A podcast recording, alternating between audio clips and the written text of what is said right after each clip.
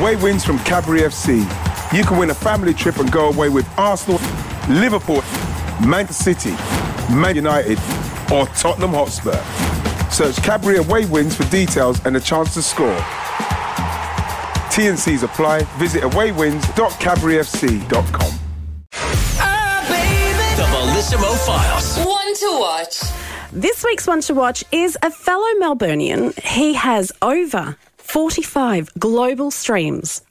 He also has over 400,000 TikTok followers. And just during the week, he played to a sold out academy. I am talking about Thomas Headon. Thomas, it is so exciting to be talking to another Melburnian. Welcome to the show. Thank you so much for having me, Sarina. This is great. I'm very excited. How does a Melburnian end up in London making music and then playing to a sold out academy in Dublin? I've never really thought about that. That's quite a very worldly way to look at it. um, so I, I, was actually born in London and moved to Australia when I was five. I grew up there most of my life because my mum's Australian, my dad's uh, British. And then when I was 18, kind of struck a deal with my mum and I was like, I'm going to go try and make music for a year in London. And then she was like, yeah, fine. And if it doesn't work out, I'll just go back to uni in Melbourne. And so, yeah, we're, I think we're two and a half years down and, you know, we'll see, we'll see how we go. Let's just keep pushing and we'll be good. And that's what you need to keep doing. But like, what a time, Thomas, for you to actually leave. Like you say to your mum, you strike up this deal and you go, I'll try it for a year. And then the pandemic hits. Yeah. This isn't the plan that you had. How did you still make it all work? Because I mean, you've had over 45 million global streams of your music. Have I? That number, yeah. Oh, I can't believe you didn't even know that number. No, no clue. okay, that's cool. Yeah, well, how did you get to that? Did you get to that by not checking your stats? Yeah.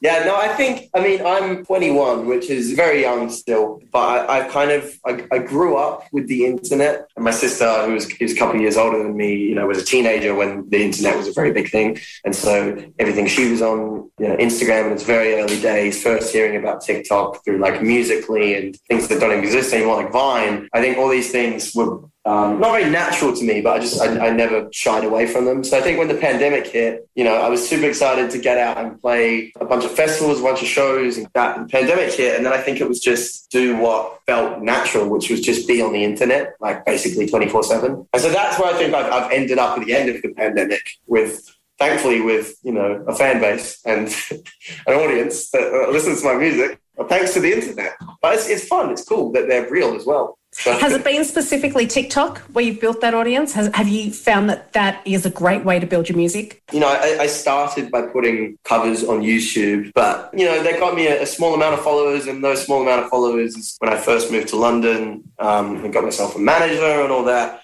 But I think then, you know, pandemic hit and my TikTok really started to do well. But yeah, TikTok's mainly been where it's popped off for me, thankfully. There's lots of people listening now going, okay, so I make it on TikTok. And, you know, there are people who have made it on TikTok but don't get to make a living from it, don't get to live out their dreams. So, how do you yeah. go from making it on TikTok to playing the academy, a sold out academy? Yeah, I think it's kind of the the big question as a whole with a lot of people who want to make music nowadays is it's what you want to do it for. I mean, if I could be a musician in the the 40s where it was as easy as you know you make your music you put it on records and they will sell then great i'd love to do that. That would be amazing. But i think you know i really like writing songs. I like creating music. It's so much fun to me. I think it all comes down to the music sometimes. I said I love making TikToks and thinking about what will work and everything. I think at the end of the day, I, I love writing music more. And I, I always want that to be my number one priority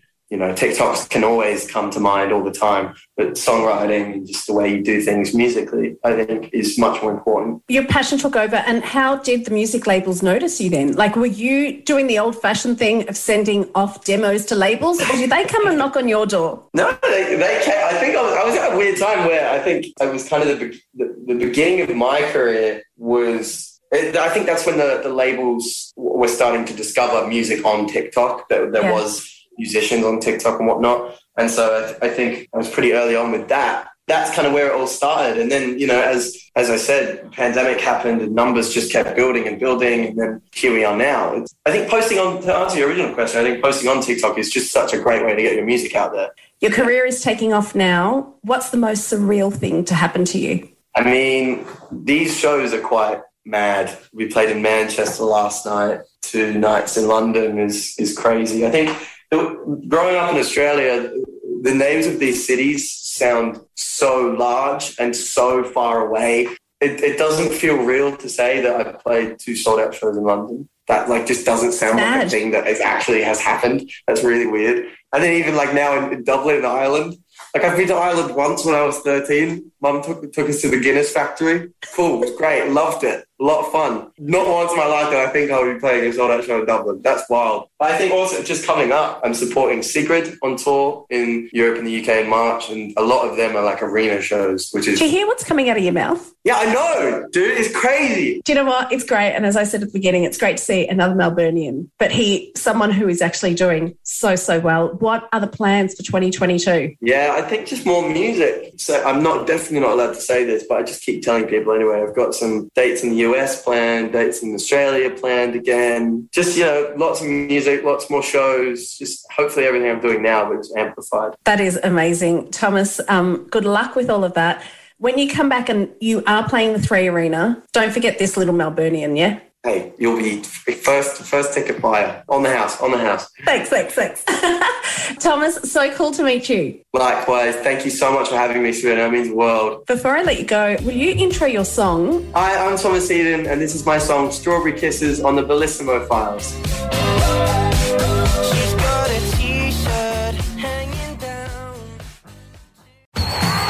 Away wins from Cadbury FC.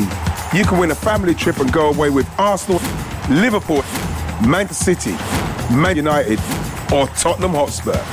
Search Cadbury away wins for details and a chance to score. TNCs apply. Visit awaywins.cadburyfc.com.